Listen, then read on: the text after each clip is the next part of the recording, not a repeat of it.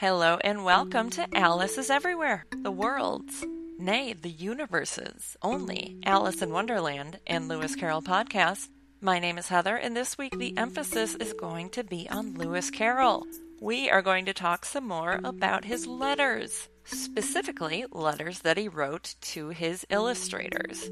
We talked a little about L.C.'s letters before, particularly about his eight or nine wise words about letter writing three or four episodes back. I thought I should have some more whimsical episodes in between the letter centric ones, but now I'm not so sure that was the right decision our last episode that was entirely devoted to my favorite character, March Hare, got, I think, the smallest response ever from the Alice's Everywhere audience. Just nothing. Maybe I'm the only March Hare fan in the world. Maybe everyone stopped listening after the first letter writing episode. Heck! It's useless to speculate, really. I can look at analytics, but I can't see into the minds and hearts of you, my partially loyal listeners. So, what the heck? It's back to letters today some of which I think are simply hilarious, hopefully, you will agree. Many of Lewis Carroll's letters have been published. That is, in fact, how I have come across them. I have not been rummaging around in the Carroll family basement. If you are so delighted after hearing this episode that you would like to read some more of Lewis Carroll's letters yourself, you have several books to choose from. I've mentioned before the Life and Letters of Lewis Carroll, which was published by L.C.'s nephew, Stuart Dodgson Collingwood, in 1898, pretty much immediately after Lewis Carroll's death, practically before he was in the ground. Stu obviously picked and chose which letters of his uncle he was willing to share. He was definitely trying to paint a certain picture of his revered family member, and what I'm trying to say is he left a lot of stuff out. The next collection to be published is really interesting. It is called Letters of Lewis Carroll to His Child Friends. It was published in 1933 and it was edited by one of those former child friends, Evelyn Hatch. She would have been in her 60s when the book was published. Now, I don't know if you guys really do ever do more research, a little more digging on your own after you hear something on this podcast. Just in case, I will warn you if you Google Miss Evelyn Hatch, the first thing you're going to see are photos Lewis Carroll took of her when she was a child, sans habille. I'm not sure if I'm pronouncing that correctly, but what I mean is naked. You'll see naked photos Lewis Carroll took of her when she was very young, with her mother's approval, I should note. That's that's important to note. And one of the photos is very artsy and pretty and demure, and the other one is more like, oh boy, I wish I didn't say that. Obviously, Evelyn herself didn't worry too much about these photos. She was not scarred for life since she worked on a book decades later, many decades later, of Lewis Carroll's Letters to Children. I think my favorite quote from that book is in a letter to a little girl named Maggie. He wrote, My best love to yourself to your mother, my kindest regards. To your small, fat, impertinent, ignorant brother, my hatred. So, Letters of Lewis Carroll to His Child Friends was published in 1933. Then we have a big gap, and in 1979, two volumes of the Letters of Lewis Carroll were published, edited by Morton Cohen and Roger Lancelyn Green, both esteemed Carroll scholars. I'll be honest, I'm not exactly sure if there are letters in this compilation that you can't read elsewhere in the earlier volumes, or if they are reruns, but maybe with more backstory. If it's not painfully obvious yet, I have not actually read that 1979 book. Morton Cohen also worked on a book along with Edward Wakeling, published in 2003, entitled Lewis Carroll and His Illustrators, which is almost entirely letters back and forth between Lewis Carroll and the aforementioned illustrators. And let me tell you, if you are ever having trouble falling asleep, is this the book for you? I realize that sounds harsh. It's not the fault of the author's slash editors, Cohen and Wakeling do a great job giving some background and explaining the relationship Lewis Carroll had with each featured illustrator, but when you get to the letters, oh my goodness, I'm usually out in about five minutes. Now, aside from there being all kinds of minutiae back and forth about pictures you're not actually looking at, sometimes it's not back and forth. Sometimes the conversation is totally one sided because guess what? Not everybody keeps meticulous records of every single letter they've ever written or received, like Lewis Carroll did. So often you're reading a lot more responses from illustrators because Lewis Carroll kept them, and a lot fewer of Lewis Carroll's letters to illustrators survive which is too bad since he's such an entertaining writer. His correspondence with John Tenniel in Particular is quite underrepresented. Maybe Tenniel just wadded up each letter from Lewis Carroll immediately and tossed it in the wastepaper basket. We'll never know. A primer on Lewis Carroll and his illustrators. We've got John Tenniel, of course, who was a very well known political cartoonist before he illustrated both Alice's Adventures in Wonderland and Through the Looking Glass and What Alice Found There. His is the work we are most familiar with, as the Alice books are by far the most well known of Lewis Carroll's writing. You'll recall the Alice books were published in 1865 and 1871. Later, in 1878, L.C. approached Arthur Burdett Frost to illustrate some collections of poetry, the most well known being Phantasmagoria and other poems. Arthur Burdett Frost had done some work for Mark Twain and Charles Dickens, and he obviously caught Lewis Carroll's eye. Next comes Harry Furniss. That's spelled F U R N I S S. And man, oh man, is that when the book gets fun. I don't know how much we've talked about this, but Lewis Carroll was rather particular with his illustrators. As this book shows, he would go back and forth with them regarding very small details. One might call it micromanaging, except that phrase isn't often used when art is involved.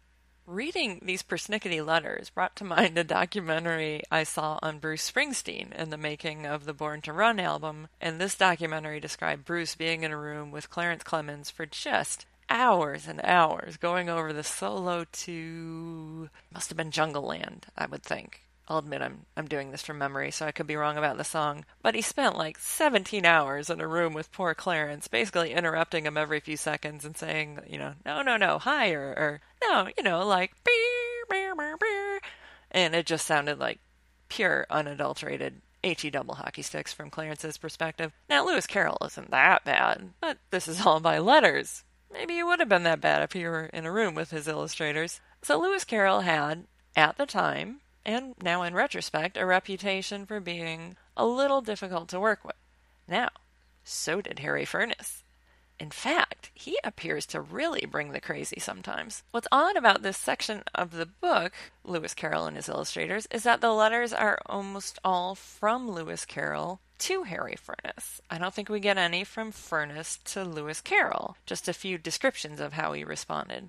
Now, the authors are definitely in the Lewis Carroll camp they think Harry Furniss was kind of a nut job. So I don't know if they're leaving out normal sounding letters that would not support their Lewis Carroll saying Harry Furniss crazy hypothesis. It's impossible to say. I'm going to read you one of my favorite letters from Lewis Carroll to Furniss.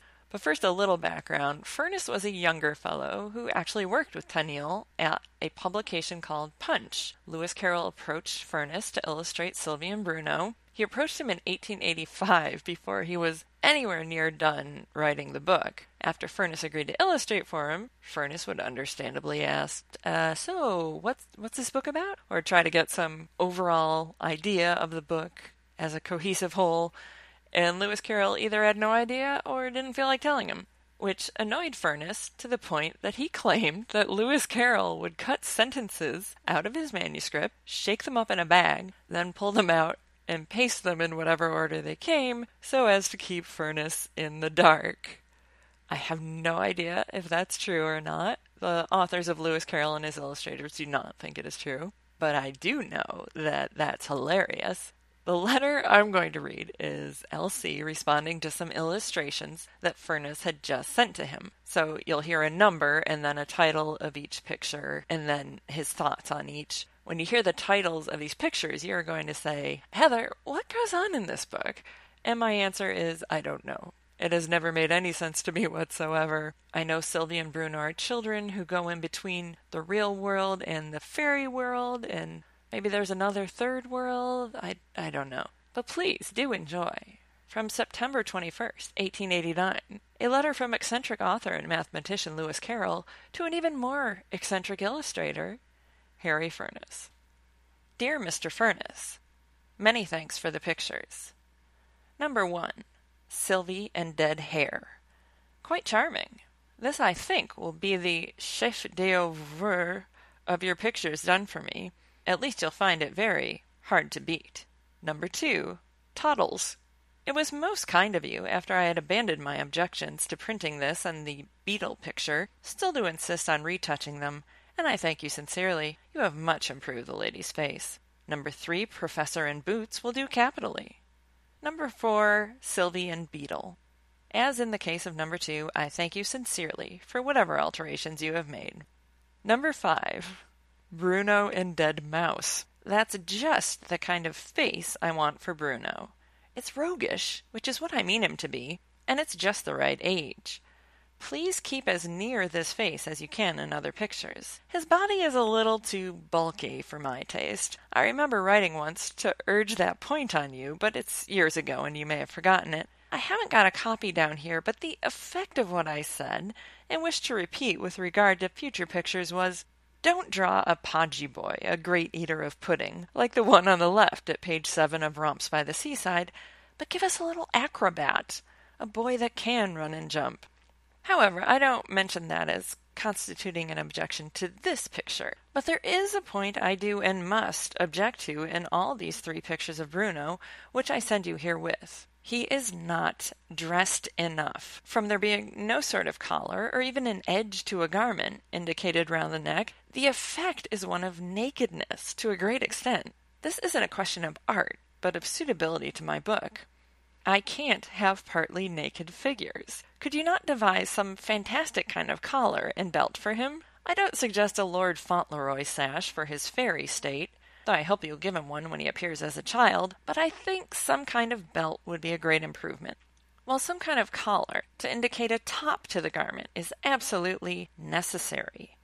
I use your own word. You said you didn't object to necessary alterations. Another quite necessary alteration, or omission if you prefer it, is the group of flowers. You have drawn bluebells, which grow singly, not harebells, which grow five or six together along the lower side of a single stalk. The above is copied from Sowerby's Botany. Your bluebells are very pretty, but if you look at the text, you'll see they don't suit it. Bruno can't run his hand along them, like a row of bells, unless he has a lot close together on one stalk. If, however, you'd rather not be bothered with more flower drawing, and I am very loath to bother you any more, I'll simply tell Swain to leave out the flowers. It will make quite a pretty little picture without them. If you do alter, easily done by adding a flap of paper to cover these flowers, and think it would look better to have more than a single spray of harebells, I'll strike out the words about there being only one spray of them within reach. The mouse is charming, but his tail looks to me in the air you want it to look on the ground, don't you? Would a few touches of grass beyond the tail make it look more flat? I don't want another picture of Bruno playing on harebells. One is enough. Number six. Warden, Sylvie and Bruno, visiting professor, will do capitally. Sylvie is just delicious. Just the face and figure I want, and what a pretty pair of legs you've given her. Bruno, being back in the shadow, looks quite dressed enough. Number seven, Sylvie and Bruno and Mouse Lion. The Mouse Lion is a stroke of genius. Sylvie's legs look a little skin and bony, especially the left one. But I'm not sending it back for that, but for Bruno. He is much too naked. Excuse my coarse language. I don't know how to put it more euphemistically, but a picture exhibiting the naked posteriors, even of a very young boy, cannot possibly go into the book. Bruno's face is charming. Number eight, Sylvie and Bruno with Mastiff. I'm delighted with the way you've managed the blunderbuss. I hadn't thought of that dodge. Sylvie is charming, but Bruno again is too puddingy, and he looks nearly naked. Thanks for suggestion about Swain. I sent him all I could this morning and told him which would be wanted first. I'll erase Italian in description of Greyhound. Do just as you think best about crown and robes. By the way, don't forget about the correspondences I told you of between the fairy world and the real world. You may give a family likeness to Warden and Earl, Sylvian Lady Muriel, Professor and Mein Herr. But this belongs to volume two. Hoping very much that you won't be annoyed with this letter, I am. Very sincerely yours, C. L. Dodgson. Okay. oh, end quote. I'm sorry. I know I wouldn't be able to get through that without dying laughing. Oh my gosh, puddingy. Puddingy. I'm going to start using that instead of pudgy or, or chubby. Puddingy. And just how upset he is about the, the naked drawings. Oh, too funny. And just imagine, this was all written by hand. That must have taken a long time. You may be thinking, handwritten letters. Weren't typewriters invented yet? Could Lewis Carroll, the big famous author, afford one? The answer to both questions is yes. Typewriters became commercially available in the mid 1800s, and yes, he could indeed afford one, and bought one. He had a Hammond brand typewriter that I actually got a chance to see. It was part of Charlie Lovett's Alice on Stage exhibit, which was part of the Alice 150 festivities in New York City in the fall of 2015. It would have been a little more exciting to see if, say, he had written Alice's Adventures in Wonderland on it. However, he did not even own the typewriter at that point, and once he did own it, he appears to have hardly ever used it. That same Charlie Lovett had a lengthy article about Lewis Carroll's typewriter in the winter spring 1990 edition of the Jabberwocky, which is the Lewis Carroll Society of North America's newsletter. Charlie reports that Lewis Carroll only typed 15 letters out of the bazillions that he wrote, all in the first two years after buying it so it seems that he considered it somewhat of a novelty. He actually typed out a few letters by request. A friend would say, Hey, I want to get a typed letter. Can you write me a typed letter on your newfangled typewriter machine? And he would oblige. If you're wondering why he would take the time to write out his billions of letters even after he owned a typewriter, I can't answer that for certain.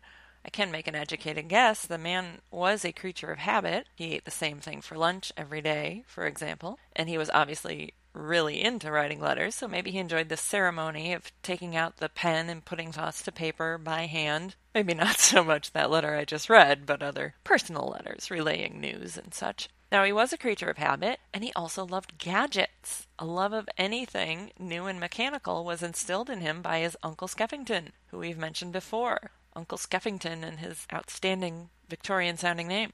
So I can see him wanting to snatch up this new technology, since he had some disposable income from his books, but then, like so many treadmills and Fitbits and iPod docks, it didn't get much use after just a short time. And Lewis Carroll was pretty quick when it came to writing by hand. He himself estimated that he wrote 20 words a minute, about 150 words per page, which works out to seven and a half minutes per written page. So he is pretty darn efficient even without a typing machine. By the way, I neglected to mention that I got some of my information on Lewis Carroll's letter registry in that previous podcast episode from an article entitled An Early Database Lewis Carroll's Letter Registry, written by Francine F. Abeles and published in the summer slash autumn 1990 Jabberwocky newsletter. Because this is what I do with my spare time. I go to libraries and read 27 year old issues of Lewis Carroll Society newsletters. I wish they were on microfiche so I could be super old school about it, but alas, they are not. I'm going to end today with a completely random, non Carrollian note. While doing a little research on typewriters, I read that Ernest Hemingway would put his typewriter on a tall bookshelf and write while standing up. So, what do you know? Hemingway pioneered the standing desks that are so trendy today. And I don't know why I find that so exciting. Maybe because I like to stand when I work. Thanks for listening, everybody. If you are enjoying the Alice is Everywhere podcast, please take a second to rate it five stars on iTunes, or maybe even write a brief, glowing review. And of course, please subscribe if you haven't already. Talk soon.